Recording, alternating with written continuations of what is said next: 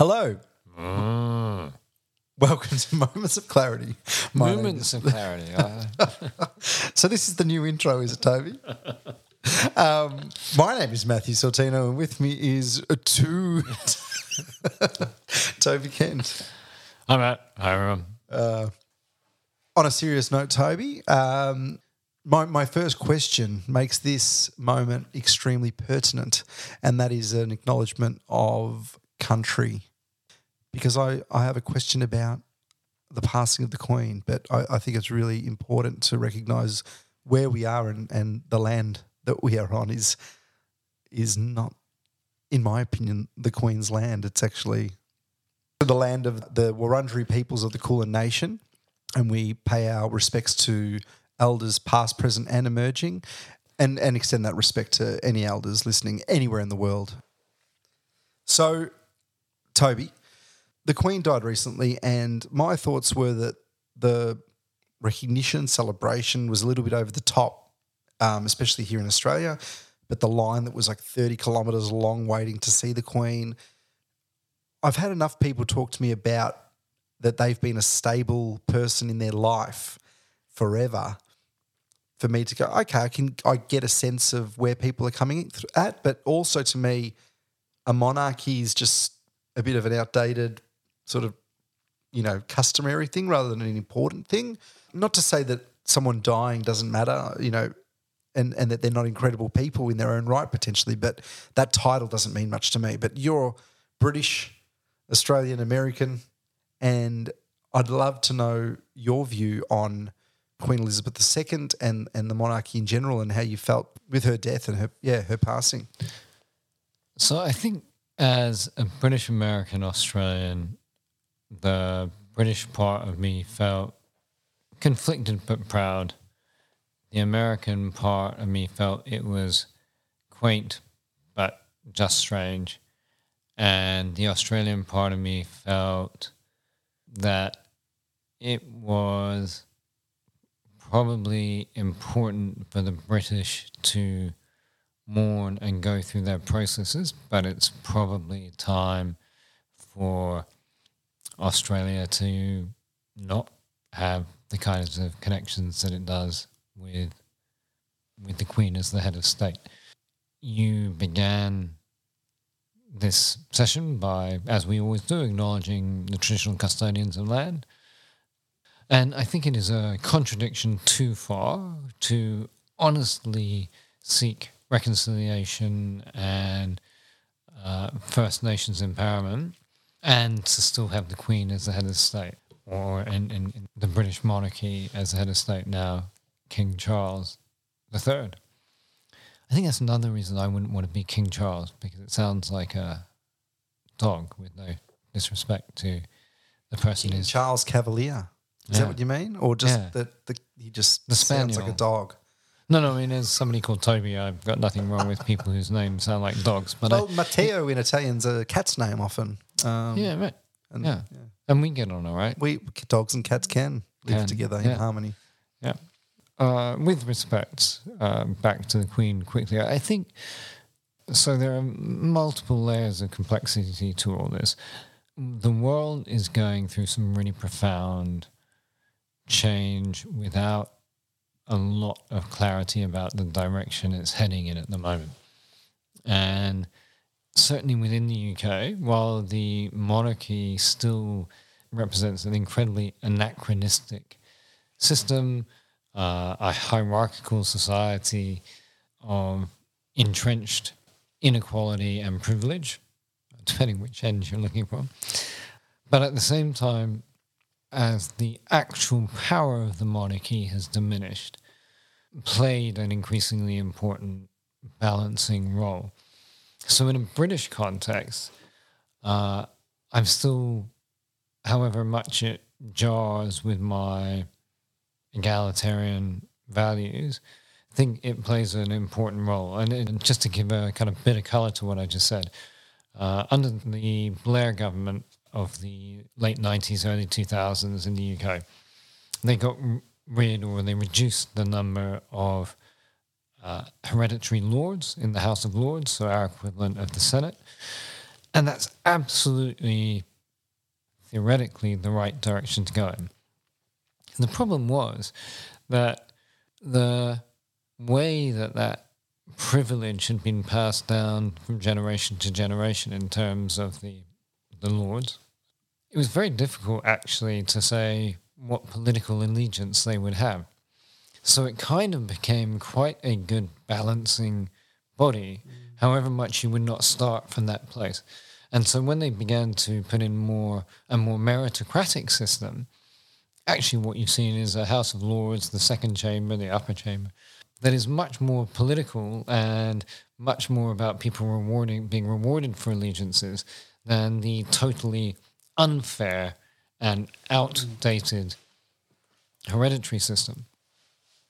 So I think given, as I say, all of the change going on around the world, the UK being in just this ongoing cycle of upheaval, that I, I wouldn't mess with it uh, in a UK context. I think the other thing that I reflected on as I have had the privilege of going around to different parts of the world and getting involved in cultural celebrations and so on is that if you look at the funeral and the various days and periods of mourning around the Queen's death, if you look at it through a more anthropological lens and go, how quaint, or that's the American in me, maybe not how quaint, but just you know, fascinating to see culture, you know, society organizing itself that way.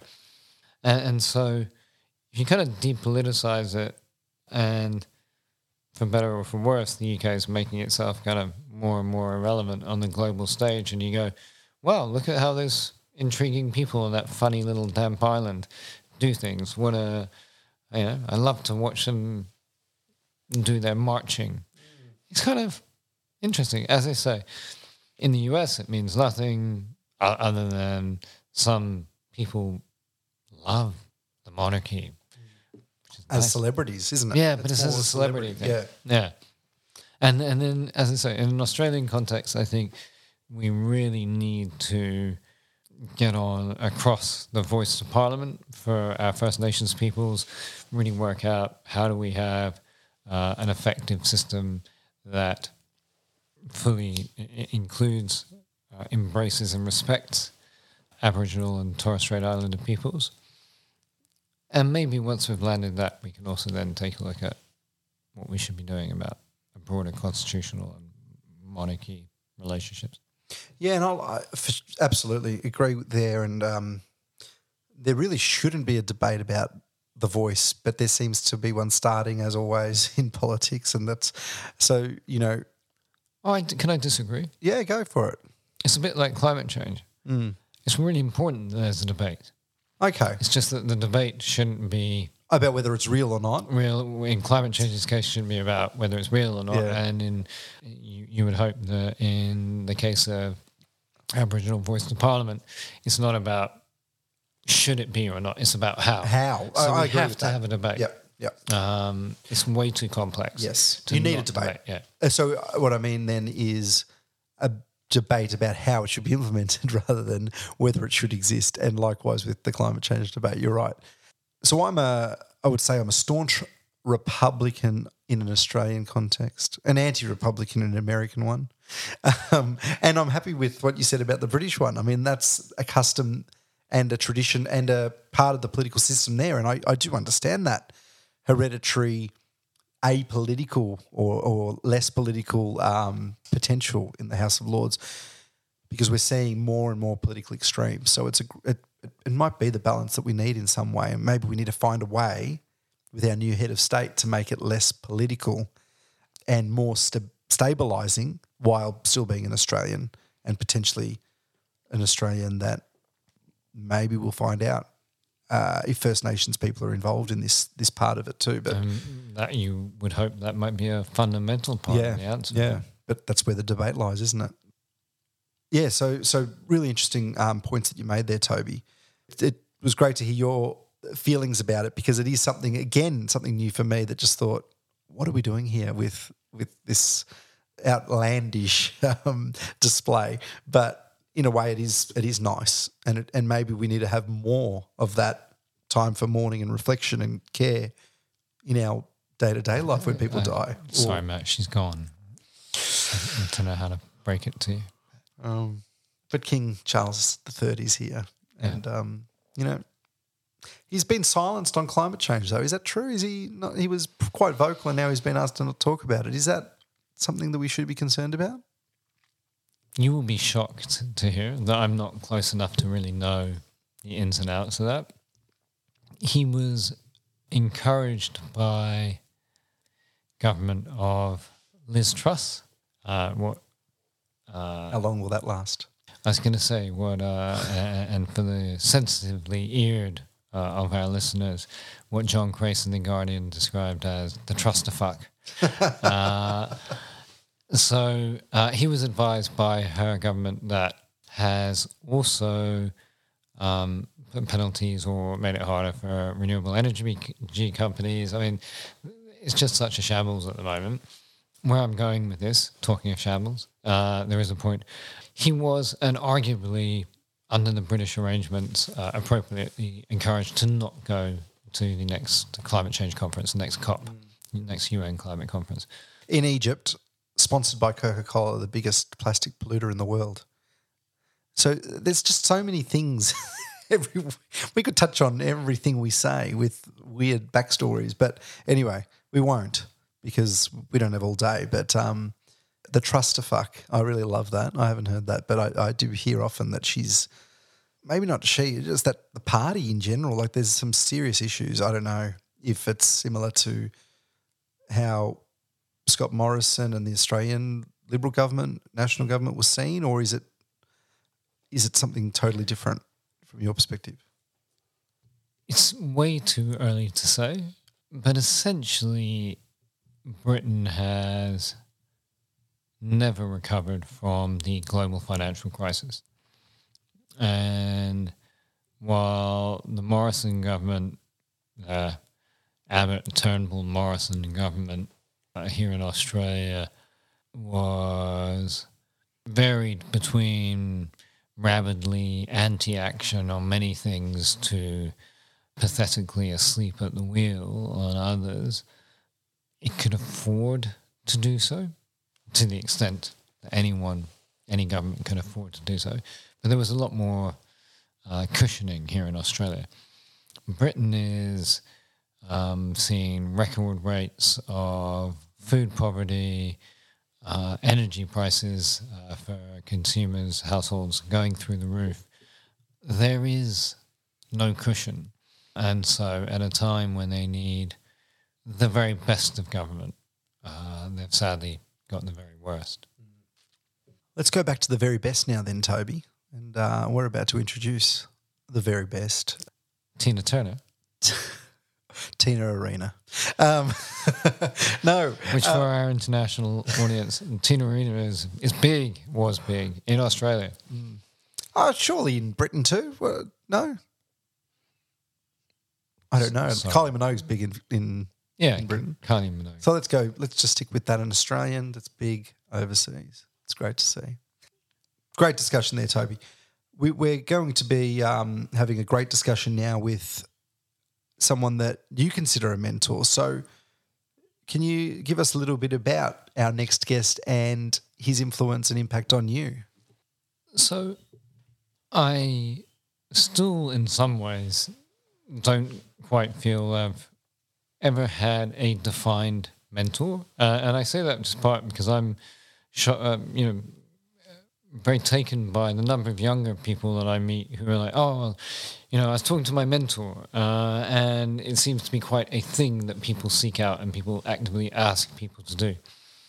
I think I've been quite fortunate in my life to have had various people, some of whom have been my you know, a, a boss uh, of mine at some point in time, and uh, others just that I've met who I now realize have kind of played a mentor role, uh, even if I haven't had the wits to define it as such until until after the fact. And so the person we're going to talk to is Malcolm Preston, who headed up PricewaterhouseCoopers uh, sustainability and climate change team in the UK when I worked for PwC back then. Malcolm then went on to be PwC's global head of sustainability.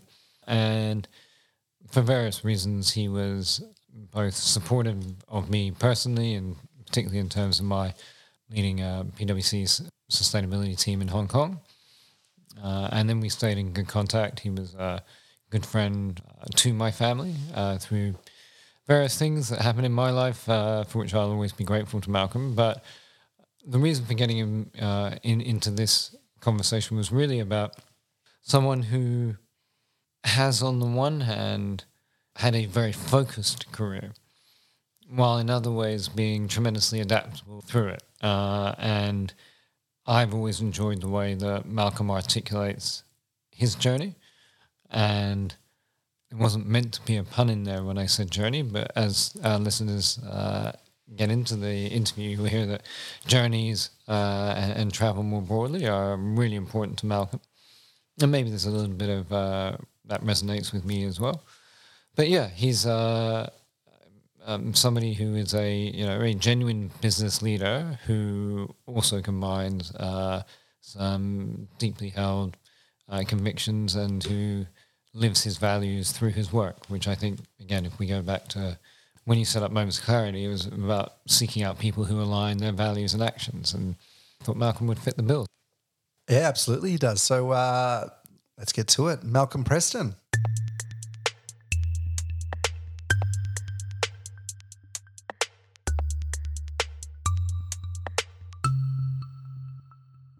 Malcolm, welcome to Moments of Clarity. Hi. Uh, it's an absolute joy to have you already. Can you give us a little bit of an insight as to your intellectual and professional history for the listener, Malcolm? My intellectual and professional history, crikey! Well, I am not very done intellectual. intellectual before. I like uh, that's, that's yeah. a new addition. I like it, man. I've learnt the word recently, yeah, and uh, I'm not so sure. But most of my friends would say I'm highly unintellectual. We'll come on to that. Um, so what do I do? I, I, I was man and boy PwC, uh, what was Coopers and Lybrand, uh, became a partner there, and then spent my f- full 35 years at P- PwC.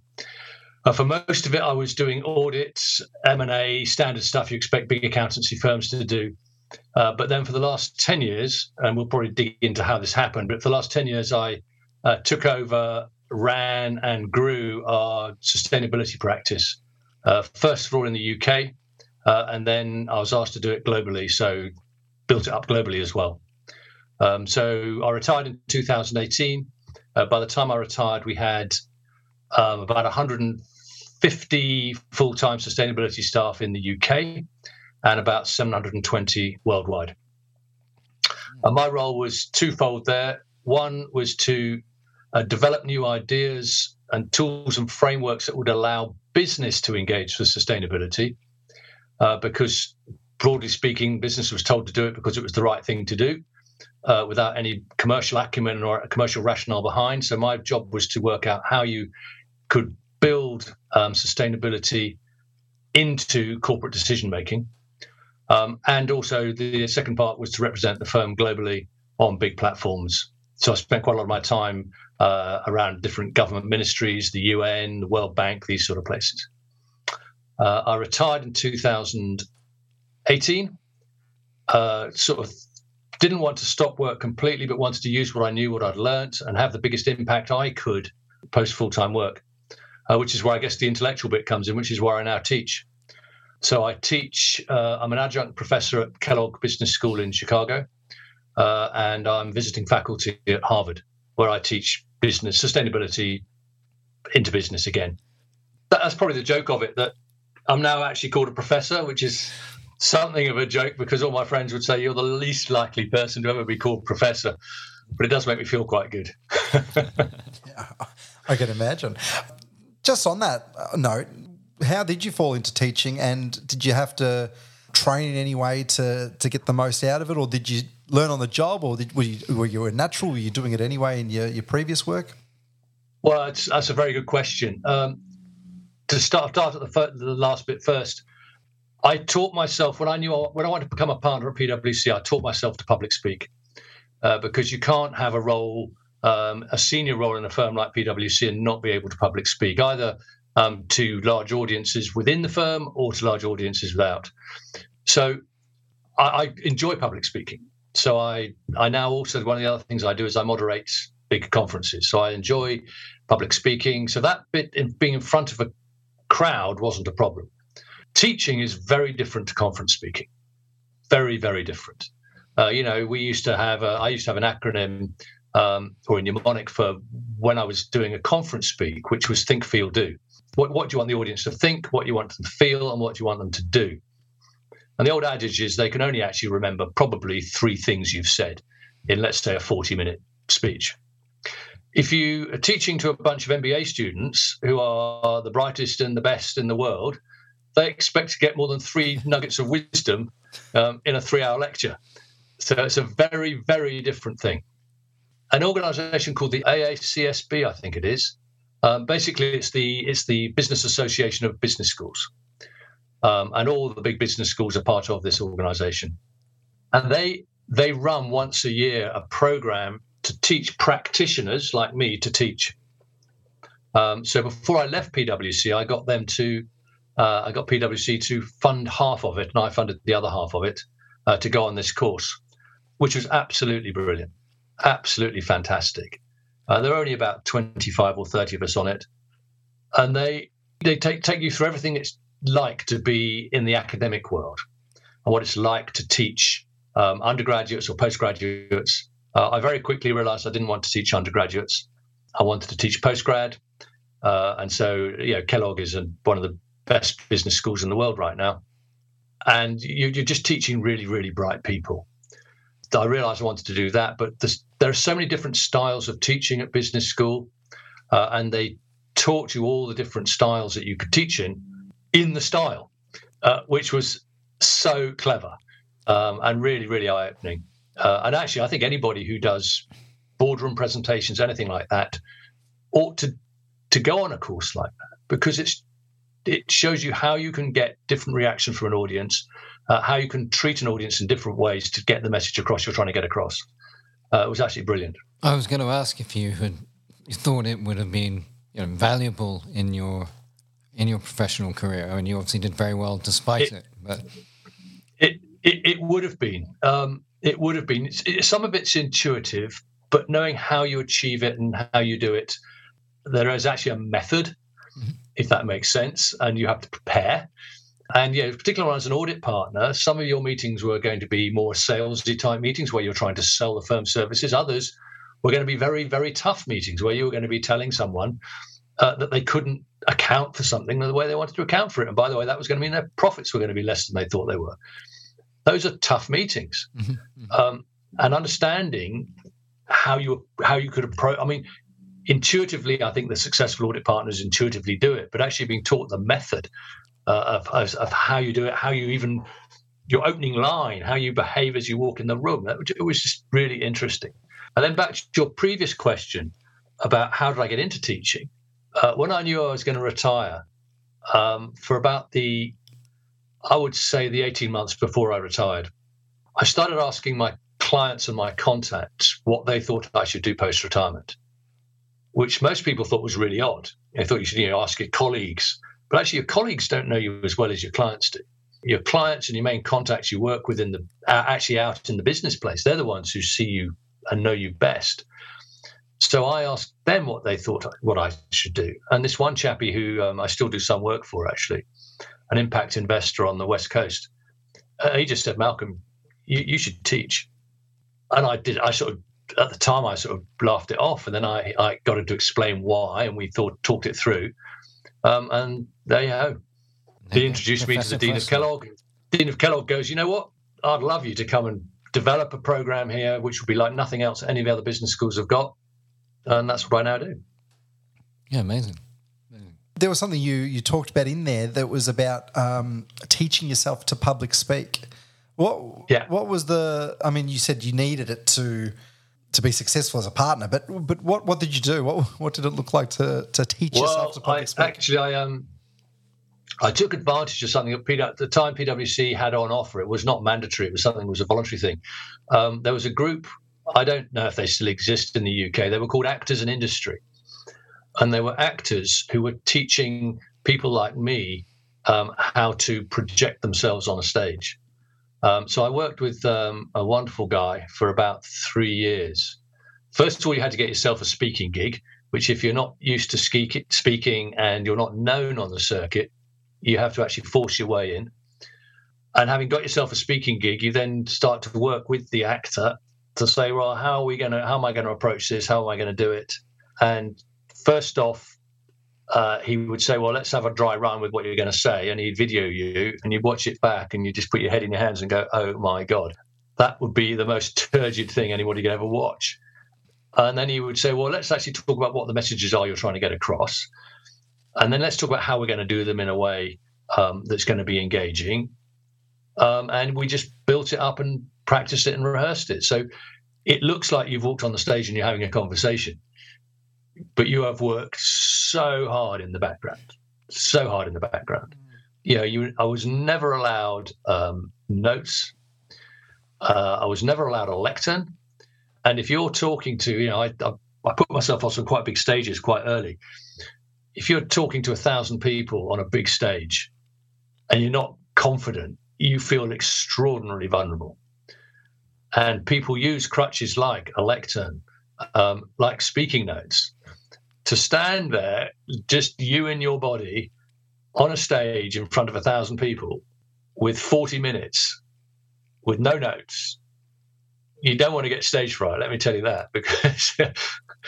and, he, and, and the other thing was he, he used to make me turn. You know, everyone has their powerpoints and their slides, and he goes, "But actually, Malcolm, we want them to be looking at you some of the time." So you, you know, we'd ha- actually have blank slides where I'd click the clicker and the screen behind would go completely blank. So the people actually had to stop looking at the, the screen and look at you. And actually, the only thing I could do is listen to what you were saying. So, yeah, it was brilliant training. And it's funny, I mean, you're talking then in the same way that you went onto the stage and to the audience, it would look very natural, just like a conversation, but you've done a huge amount of work to get there. And in the same kind of way, I think for a lot of our listeners, you know, the way that you've just described your career, it all just seems to flow. It makes a lot of sense, very easy. But my instinct is you probably didn't grow up saying, boy, do I want to be an auditor. No, I, I could be mm, wrong. No. But so, what was what was it that kind of led you getting into joining Coopers and Lybrand? What was your step there? Yeah, um, it was Gary Player. I'm, I'm, a bit of golfer. It was a Gary Player who said, "The more the, the more I practice, the luckier I get." And I, I, was talking to one of my mates shortly after I became a partner, and I'd, I'd, had a fantastic life up until that point with all the different things I'd achieved and done. And he said, "God, Malcolm," I said to him, "I said I'm so lucky," and he goes, "Malcolm, it's not really luck." He said, "You put yourself out there, you follow your nose, you you you you, you create your luck by creating the opportunities." So to go back to the question, I when I left school, I had no idea what I wanted to do. I, all I was going to do was go to university. I didn't even know really why I was going to university. And I'd read an article in a newspaper that fish farming was the new big thing, uh, and I was going to be a fish farmer and make my fortune being a fish farmer. Oh. This was when I was 18 years old. But uh, my A levels at school didn't include biology, which wasn't very clever because to be a fish farmer, you really back then you had to be a marine biologist. So I did the next best thing, which was I studied oceanography um, at university, which I was allowed to do with as a joint honours with chemistry, which is what I'd majored at school in. So I did a joint honours in chemistry with oceanography, which was a very very new science back then. Uh, after three years of doing that and coming out with my two one, I realised I had absolutely no interest in oceanography as a career so I was back to square one with nothing. And uh, I went to the Careers Advice Service, and they just said, well, if you don't know what you want to do, uh, you should spend the next three years being an accountant, get qualified as a chartered accountant, and then you've got a business qualification, and then the world's your oyster. So I started applying to the what was the big eight firms back then. I got rejected by seven and accepted by one, which was Coopers and Lybrand. Uh, and probably because at that time Coopers was the younger newer firm, it was always seen as the slight agitator in the sector. And I was probably in the right mold for them. Mm-hmm. uh, slightly maverick, slightly wacky. I wasn't the, the, your usual accountant. So I got my job as, as, an accountant. And then I found I actually quite enjoyed it mm-hmm. because I had a license uh, to be inquisitive and nosy. I'm an absolute sponge for learning new things. And what is an auditor to do? They're paid to go and be inquisitive and nosy and sniff stuff out. So it was just fantastic. Uh, and, and I just I, I, naturally took to it. I enjoyed it. So why would why would I leave? And my passion, my my my big passion is travel. And back then, the English and the Scottish Institute qualifications were probably the best two around, uh, or the most well known around the world. And you could travel anywhere in the world. Mm-hmm. So I got to work in Zambia. I got to work in Australia for four years. So I could match my my work with my travel. So I sort of fell into it. Yeah, I love that. What, so, what brought you to Zambia? Tell tell me a little bit about Zambia. Oh, I just wanted to travel, um, and back then, Coopers and Lybrand had a big swathe of the work that was done in Zambia, and it all fell at one time of year. It all fell between sort of April and June. So the Zambian firm was small and didn't have nearly enough staff uh, to deal with this peak of work that happened just for three months every year. So they used to advertise in the UK for staff who'd like to go and spend three months in Zambia, and I was just stuck my stuck my hand up and off I went. Uh, and as it happens, uh, there were six of us out there that year, uh, three guys, three girls. As it happens, um, one of the three was a girl from Glasgow who's now my wife. I didn't know. So right. we met there. We came back. We both. Uh, she went back to Glasgow. Uh, we decided we wanted to carry on um, with our relationship. We wanted to um, carry on traveling. So we both got uh, secondments down to Australia, to Sydney, and then lived in Sydney for the next three and a half years. So, because, like I say, with that qualification, you can do those things. And and, and in the between times, uh, was able to build in the, the travel that I really enjoyed. So I, um, on that occasion, I managed to get nine months off between London and Sydney, and drove across Africa. Oh wow! So drove from London to Joburg, mm-hmm. and then flew from Joburg down to Sydney. No, when you said across, I assumed you meant across, but actually you went the long way. Oh, well, well down. Yeah, yeah, yeah down. Yeah. yeah. well, so uh, I want to press on on the travel aspect just a little bit, Malcolm, because you know there's so much to to unpack with a with a job or, or you know that part of life, but sometimes travel's sort of the where turning points and and you know those moments that make you who you are can happen. Do you have anything that occurred on that trip that you you know stays in your mind, sticks with you? On every trip I've done, something stays in my mind. My bio says that I've driven across every every continent in the planet except Antarctica, um, which is true. So I, have driven across every continent, and and all of them have little things that happen all the time that shape your character I don't think I've had any what I would call life changing moments on my travels, except where I've survived, if that makes sense. Mm-hmm. Because you you have you have life changing moments where you do things which are really stupid um, or are really really desperate at the time. Where if you don't get it right, you might not come out the other side of it. But I, I think the thing I, I I'm one of those people who I challenge myself, like with the conference speaking. I challenge myself to do things that I don't necessarily want to do or I do want to do, but I'm slightly nervous about them or scared of them, but I know they'd be good things. And as they get closer and closer, you start to doubt yourself and go, well, this is such a good idea. And you have to tell yourself it was a good idea when I decided I was going to do it. Mm-hmm. Uh, I think that's probably the thing I've learned over and over from my travels. You find yourself in, self in situations and you think to yourself, why the hell am I doing this? Or how the hell have I got to this? And you say to yourself, it's going to be fine. When I set out to do this, this is what I was intending to do. Mm-hmm. It's just now it's on me. I'm feeling slightly different about it, but you have to take the big picture and step back, if that makes sense. Okay, you know what? This is the right thing. This is what I wanted to do.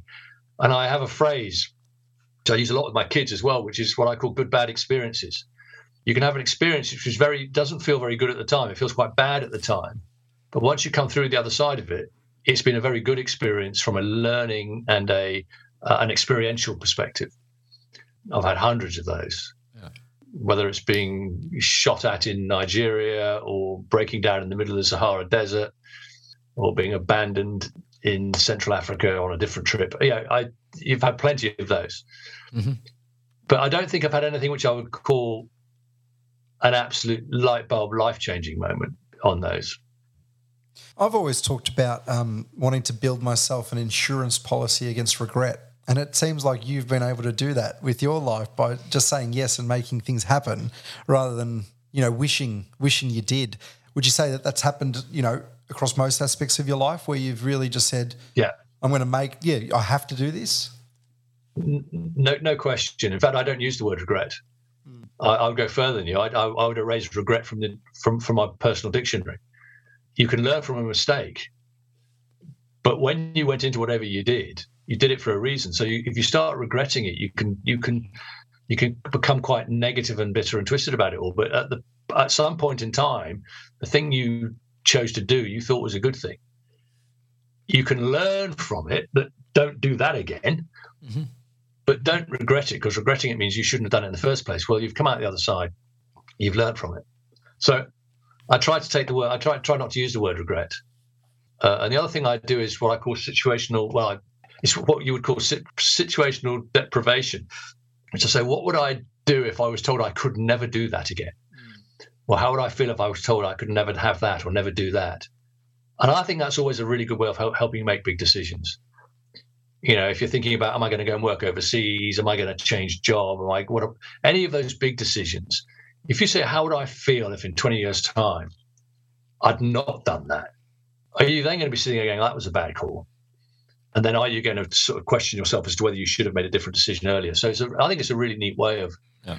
uh, and I'm, I, I, yeah, I, I, mentor really quite a lot of people and coach people, and that's one of the things I'm always asking them. Well, how would you feel if you don't take that opportunity? You know, how would you feel in 15 years' time? if you've never worked overseas or you've never worked in a different company or you uh, and I think that's a really interesting way of getting people to try and project themselves forward and then look back and say, how do I feel about this decision I'm making? How will I feel about this decision I'm making now in the future? Yeah, and certainly that's a phrase my wife uses a lot um, with our children, but in terms of what we do as well, is sort of on the whole, uh, are we more likely to regret not doing it than we are to regret yep. doing it, even if it doesn't work out quite as we plan? Yeah, no, I, yeah situational deprivation. I shall mm. borrow that. There you go. It's a one of the, one of the things that people say is make a list um, and sort of of all the pros and cons of your decision and then rank them. Um, I have to tell you that's never worked for me because you're trying to rank things which are unrankable. Mm-hmm. You know, it might be earning more money versus spending more time with the family, or you know, good health versus lovely weather. How do you rank those? Mm. It's it's pretty difficult. So I think this idea of looking forward and going, how would I feel if I'd never had never never took that opportunity I had, is an easier way of doing it. I think where I combine the two is I don't necessarily rank them, but you know, sort of negatives down one side, positives down the other. And then even when one is overwhelmingly more convincing than the other, your gut still goes, ah, oh, there are a lot of ticks on that side, but I kind of want to do the other one. Yeah, and that's where your situ- situational deprivation is quite useful. Yeah. Um, yeah. because it can knock knock knock those things out. Mm. Yeah, yeah. And to use that word, uh, intellectual again, you know, to intellectualize something too too much can take the heart away. And I think, um, yeah, yeah, it's just so important to go. How would you feel? How would you feel in that circumstance? Yeah. For sure. So, so how did you um, move um, then? And I'm sure it was a a little bit of a, um, a just didn't fall to you. There would have been a little bit of a drive to move from the auditing world at eventually PwC and then into a sustainability role and, and into a sort of a new, really important field? Yeah, I mean, it was it's fascinating. I was at the time in the previous role at PwC, I was running one of our offices. I'd opened and set up and opened and ran one of our offices, and I was also still at that point our travel and tourism leader, sector leader. This was 2007. The firm was starting to think about sustainability. We had a very forward-thinking chairman who who thought sustainability might be quite important, but didn't really know why. And he offered for a whole load of the partners uh, to go to the Cambridge Institute for Sustainable Leadership program, which was in its it was in its early stages back then. Um, and with my travel hat on, I sort of thought, you know what, sustainability has got to be a big issue for travel. I don't know why, but it's got to be. So I volunteered to go on this this program for a week, and it was the most eye-opening week I think I've ever had. And you know, talk about turning points, and as one one thing happened in my life when we in the context of travel, lots of little things, but this was probably the one big thing that caused a complete pivot in my where my career was going. Because in that week, I mean, it was just like the road to Damascus. It was just like an epiphany. I just like, what the hell? All these people were coming and talking to us about stuff. Nothing they told me was something I hadn't read in a paper or a news article or a magazine. And yet I hadn't strung it all together and worked out what was going on. I'm a bright guy. And I was like, this is mad. What's going on is absolutely mad. And these, you know, I guess maybe my science background helped. Most of the people we were we were we were meeting were scientists. They were data people. They weren't people who had some hobby horse acts to grind about this or that or the next thing. Um, this was just empirical data saying we're we're, we're going in a very wrong direction very fast. Uh, and, and, if there's if there's one turning point in the whole thing, it was this guy.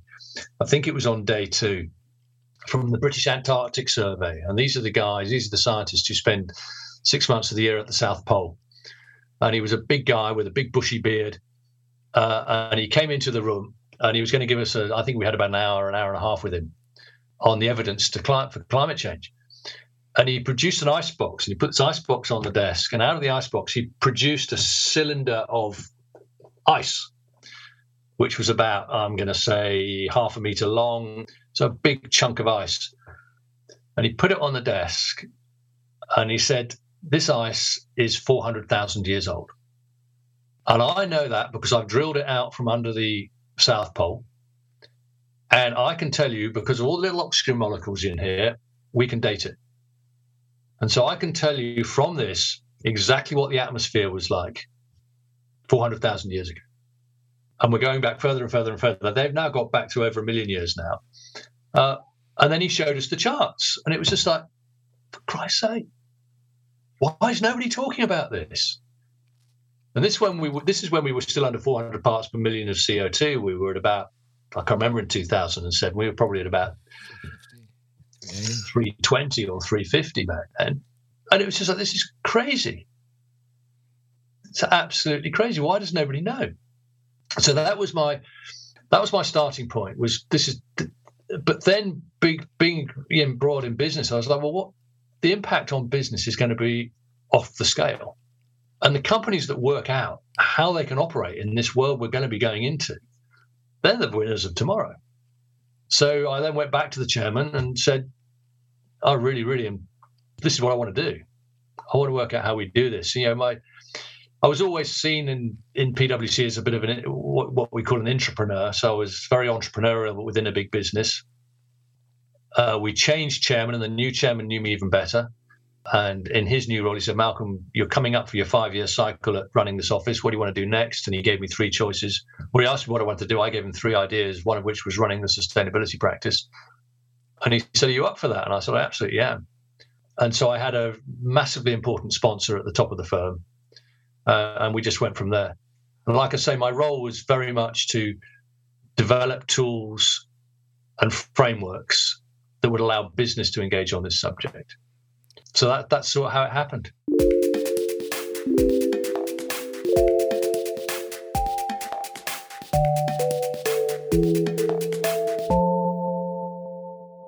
Can I just take us outside of very much still on topic, but kind of slightly beyond. You, you said had a phrase just earlier, Malcolm. What I realized doing the Cambridge program for industry was those companies that can really get this.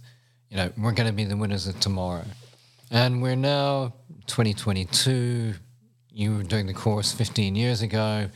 We've seen you and I've both worked with companies that kind of get it and yet at the same time we're in an economy that is really creaking and you can hear the sort of the sounds as it, as it tries to shift but fundamentally it looks a lot more like the 19th century than we really were in the 20th century i mean uh, than we need it to how would you characterize where we're at uh, and maybe are there any, and where do you see glimmers of hope?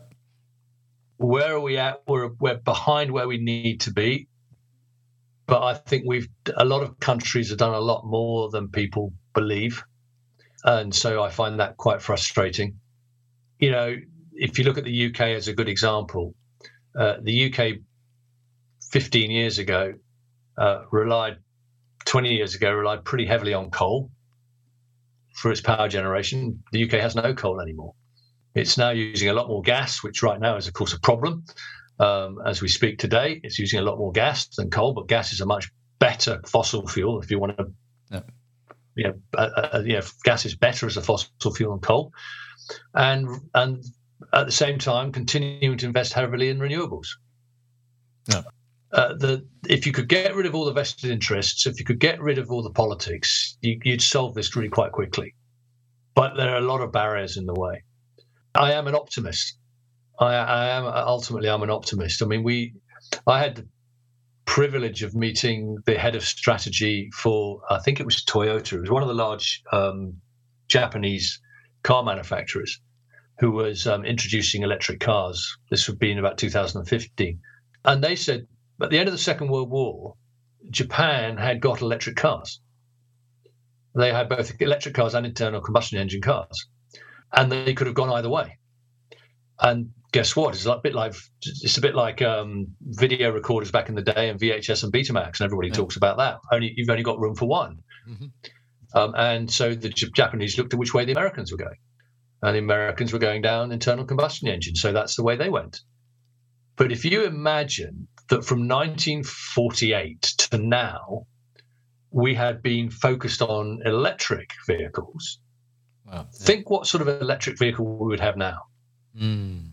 After 80 years of investing technological improvements, you know, we wouldn't even think about it. the idea of switching to some sort of other type of car because suddenly electricity wasn't the right answer would be sort of unthinkable and that's where we've got to. We've got so much uh, vested in the structures we've built, but we have to reimagine it. Yeah. And one of the big debates we always used to have at, at, at my team at PwC, and I, I now have with my um, MBA students, is who will be the big winners of tomorrow? Will they be the unicorn companies, the, the startups that grow really big, and or, or will it be the big existing companies transitioning to new operating models. Mm-hmm, mm-hmm. And for me, the jury's still out on that. I think in the tech world, which isn't heavily invested in capital, the unicorns can definitely can definitely play a big role. But in the really heavy industries, where there's so much invested already, um, it's difficult to see how they can really be outgunned. Which means it is going to be about transition, mm-hmm. uh, which is a different thing to you know, transitioning big companies from one operating model to another is totally different to them becoming dinosaurs and being going bust and new companies taking over. It's a totally different type of dynamic that's needed from the from the capital markets all the way down. So, so what do you think the biggest barrier? You mentioned vested interests and the politics, but there's got to be well, maybe that is the, the barrier and that's it. But I feel like there's there's something more to it. Is it is it fear of change with people? Is it just let someone else do it first? You know, you're in, in that world and have seen it from many different um, layers and lenses. Yeah. What, yeah. what what barrier are you seeing that we could hopefully solve, or is or is it an unsolvable uh, one? I'll, I'll I'll answer that at two levels, if that's all right. At the really big macro level, it's about the, the, the driver or the barrier that needs to be changed is finance. Because all these things have to be financed somehow or other. And you know if you can get the financing right then everything else flows. And with finance comes incentives and all the other things that you need to make it happen. But fundamentally big corporates play to the tune of their big shareholders. Uh, and if their big shareholders say we'd like you to do something differently or we don't want you to be running that company anymore then the, the chief exec and the board will start doing things differently. So that comes down to the incentivization of uh, of those executives in the big corporates. Of course, the thing which people miss is they've still got to be able to make a profit. because the big shareholders, guess what? Where does their money come from? Pension funds, private investors. And why do they want the money? Because they want that money for their retirement. And if they stop, these companies stop making a profit, you stop funding the pensions. So it's all interlinked. But there are ways, which comes on to the, the micro issue, there are ways that companies can continue to make profits while transitioning from one operating model and one set of solutions to another. But what stops them doing it? Because if it's still profitable, in theory, the shareholder shouldn't care what they're doing as long as they're still making a profit. And the things that stop them, we, we, we, explore this quite a lot on my MBA course because it's the starting point for if you're a young young gun, an early 30s person coming out of your MBA with out of Chicago, out of Kellogg, or any of the big business schools, and you're going into a corporate where you want to try and help make a change, uh, you've got to understand why it's not changing already. And broadly speaking, there are three key things. The first is the senior people are a bit nervous and scared because this hasn't been taught to them. If you're the leader of a company, everyone's looking to you for leadership. It presupposes you know what you're talking about. Mm-hmm. So when you start talking about climate change, and this wasn't taught to you at business school, or sustainable supply chains, and you actually don't even really know what that means because that wasn't taught to you at business school, that's quite a scary place to go.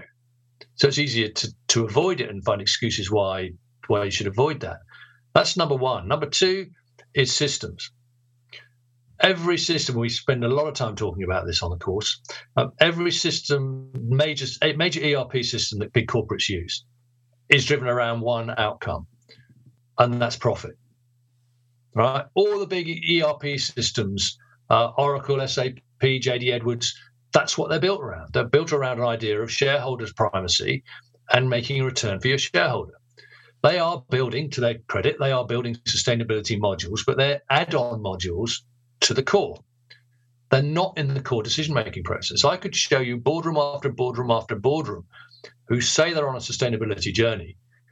Yet when push comes to shove, when you look at the board papers they're looking at for a big decision where the board might spend 15 minutes looking at it, at least 10 minutes of that, if not 12 minutes, um, will be on the financial.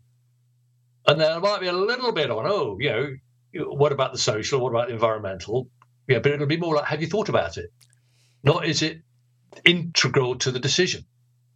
Uh, and then the third one is um, if anybody listening is interested, there's a book by a chap called Clayton Christensen, uh, who's a quite an elderly professor now. He wrote the book a while ago, uh, Harvard professor, uh, called The Innovator's Dilemma.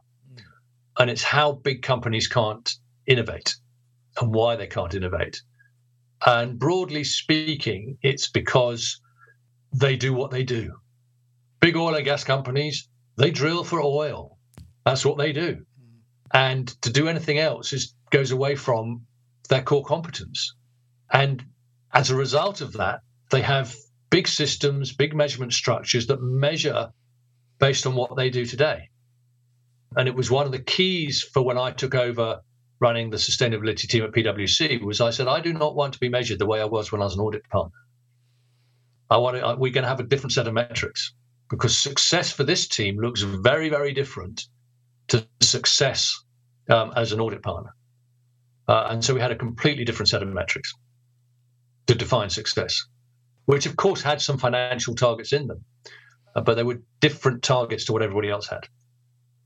Was it your ability to navigate the organization, or was it again a, a flexible leadership that enabled you? Because again, it's a relatively easy thing to say. Oh, we just had to have different metrics. Um, but as you were talking about, you know, organizations struggle with that. Uh, and the bigger they are, the harder it is to have that flexibility. So I have to be a little bit careful because some of this is obviously confidential and it actually goes to how we were able to do what we did. But the, as I said, the chairman understood this. And so the chairman uh, agreed with one of the uh, one of the other board members who I reported straight to, who is now the current, current chairman of PwC, actually, we agreed between the three of us what, what the metrics would be. Mm-hmm. Uh, and I used that word incentivize earlier. Uh, and it was very easy to incentivize the partners in my team and the other staff in my team to do the things we needed to do once they were built into the metrics. Because our pay and rations and our success was not going to be defined by the same thing as everybody else. I, I think our targets were harder than anybody else's, to be honest, but they were different. You know, the sort of thing I was talking about, I will give you one example. The sort of thing I was talking about then was, you know, this is about PwC positioning itself as a leader in the sustainability space, that we have to do that. We have to have credible tools and frameworks, but we also have to be known as doing this. And so we had PwC for years have been measuring share of voice in the media across all sorts of different things. Uh, and I just said we have to have um, to be successful, we will need to have more than 50% share of voice month in, month out in the UK media. Now, yeah, we that was against the big four, McKinsey, BCG, everybody. We had to have 50% share of voice in the media. That is really hard. Mm. That is really hard because when a news story breaks and you know uh, somebody wants a, a comment or wants a, um, wants an opinion, yeah, the journalists they're they're all on deadlines. They will call you if you don't call back within 20 minutes. They'll go and talk to somebody else, and that's not just Monday to Friday, nine to five. By the way, that's through the weekends. It's at night. Story breaks. They want they want a quote. They want they want some data. They want they want some an expert to say something. And so there were two of us, myself and one of the other partners, and our job was to make sure, with the support of the others, that we could get that share of voice. And some months we hit 80% share of voice. So that then gets you out there, you're known. Now you have to have something to talk about. Um, so we then had teams who were focused on developing new products and services, which guess what? Was another of our metrics that, you know, if you're in the audit practice, you don't have a, a metric which says build a new tool right? Everybody knows how we're going to audit broadly. We had we had metrics about how we were bringing new services in, um, how we were selling them, so we were incentivized differently. Mm. I, I don't think if I hadn't read the book, The Innovator's Dilemma, I don't think I would have had the insight to be able to articulate that's what we needed to do. Intuitively, it's blindingly obvious, but you need you need a trigger to go. You know that it, that's what we got to do. So I've had the privilege uh, of working with you, and so I know a couple of stories. One of the ones that you, uh, I remember you talking to me about once was that most people probably wouldn't get from this conversation is that before you became an auditor, you were a punk rocker. Uh, is that right? Mm-hmm. I don't think those. I don't think those two are related, except that that says something about my natural character. I've always questioned the system. Mm-hmm always questioned the system, always wanted to push the boundaries on things. And I guess when you're 16, 17, 18 years old, and you sort of, how do you question the system? You rebel against it. Mm-hmm. Yeah. So, yeah, I have my, oh, my salad, not much hair left. But back then I had my spiky orange hair and went to all the punk gigs at the time. Um, some of whom seem to be resurfacing rather alarmingly. um, I went to see the Stranglers a couple of weeks ago. Um, only two of the original lineup left, but yeah, you, I mean that was a phase, right? But uh, uh, it, when you look back on life, you can sort of see why. Yeah. Um, because I've always questioned the system, challenged the system, but you also need to know how far you can push it before you go beyond what the system would say is acceptable if that makes sense. And uh, it's it's a it's a very old person thing to say now, but back in the day when I was thinking about you know what what I was going to do in my early twenties, um, I have to be honest, you didn't see too many people in PwC who had tattoos. Mm-hmm. Um, now, of course, thinking has changed completely. But, but when I was, uh, you know, in the early '80s, professionals at work didn't have a tattoo on. Yet punk rockers were covered in tattoos. And so I would push the boundary so far, but I wouldn't go beyond the boundary where I would go, you know what, that would stop me doing something else because society wouldn't accept that anymore. The world's changed completely now, of course. Um, but in the world of PwC, I carried on doing it, carried on pushing the boundaries as far as I could. Mm-hmm. Um, but you had to understand what I called the brand boundary. You had to understand you couldn't do anything you could go up to edges and limits, and people start saying, "Really? Are you sure that's all right?" And you go, "Yep, that's okay," but you couldn't go outside of that, mm-hmm. or you just you'd be gone, gone in seconds. So you could push the boundaries, but you couldn't go beyond them. That was very important because you also, in a world of competition for jobs, for clients, for you also have to be different. Mhm. And Toby, you mentioned that we work together. You will remember me saying, if we're at a pitch, they won't, and there are four or five in the pitch. You've got to do something in that pitch where afterwards they go, yeah, those are the ones who did that. Those are the ones who said that. You've got to do something which is different to everybody else. Just doing the same as everybody else better doesn't differentiate you really. Mhm. You've got to do something different and demonstrably different. Uh, I'll give you one quick aside. Um, when I set up the the office south of London, uh, I wanted to get all the chief executives together uh, into a peer group of all the big companies. And everybody said, you know, that's going to be really difficult, Malcolm. You're close to London. These chief executives, their their their peer group meetings, their networks tend to be in London because they're so close to London. And I said, yeah, but that means I've got no way of engaging with the chief execs of the companies in in my patch. And so we thought, well, maybe we should have a dinner for them. Well, why would they come to a dinner? Mm-hmm. Well, they wouldn't. So we started to arrange events which were within what I call the PwC brand boundary, but right at the edge of it. So the first dinner we had, we hired the Orient Express. Mm-hmm. Because you were running a, the travel business. Well, no, that was that was more because the Orient Express did a little did it had a route which ran around the southeast of England Oh, wow. With a dining car. So now we're going to have dinner on the Orient Express dr- on a train going around your region. Oh, that was quite interesting. Not, how often do I get invited to dinner on the Orient Express? And um, what what I talked about with my PA and with my marketing team was this has to be the non-negotiable event, the non-discretionary event. This is the event which they put in the diary, and whatever happens, they say to their the, the, the chief exec says to their PA, I'm not going to take that out. I want to go to that. And so it had to be different.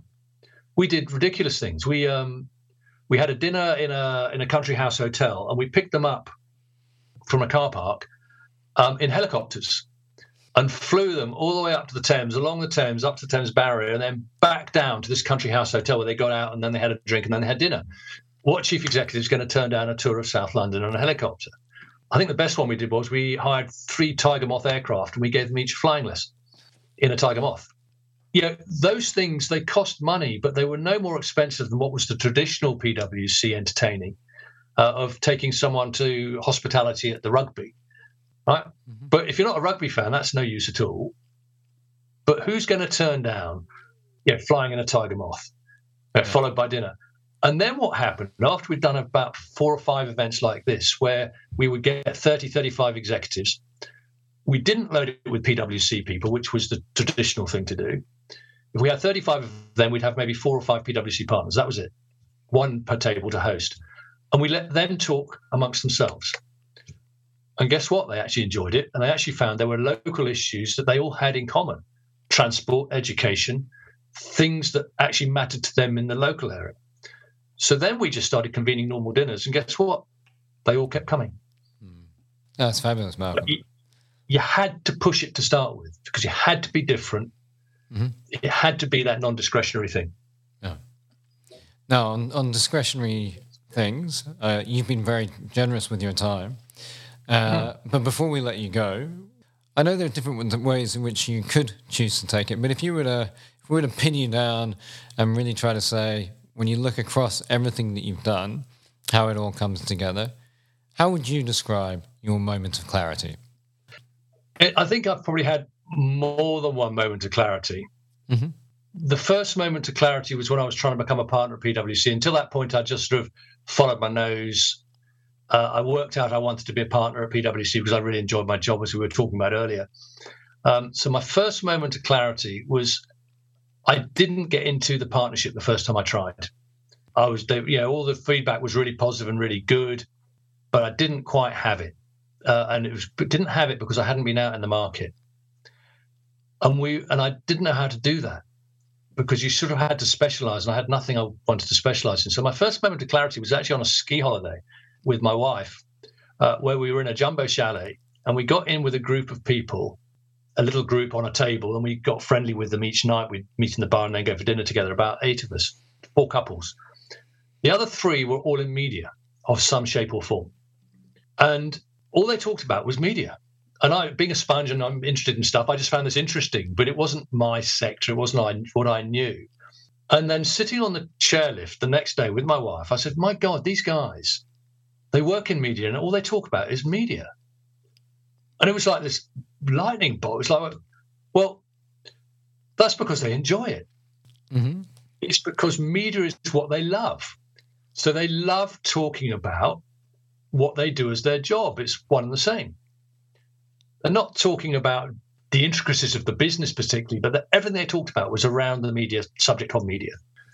So my wife looks at me and says, "So what are you interested in? What's your thing?" And I just said, "Well, you know, it's travel.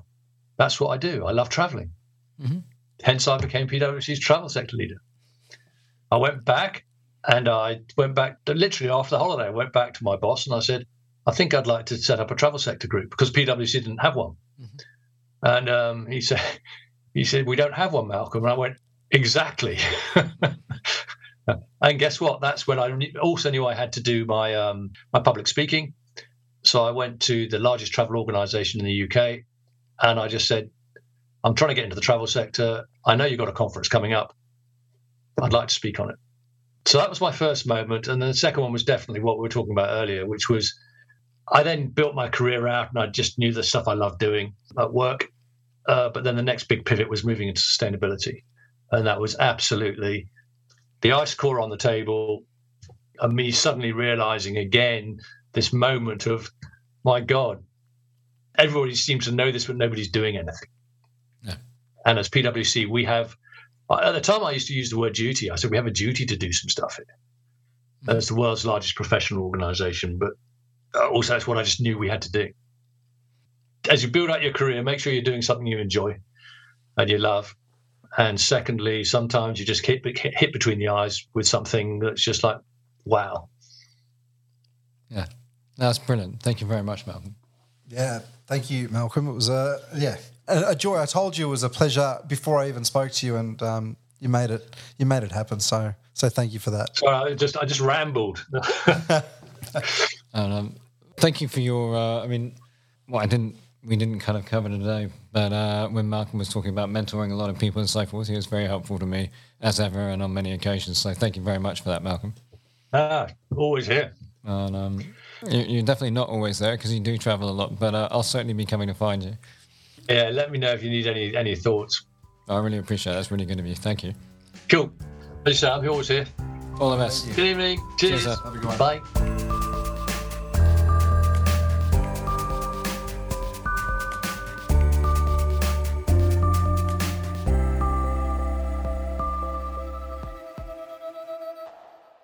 Thank you so much for listening to Moments of Clarity.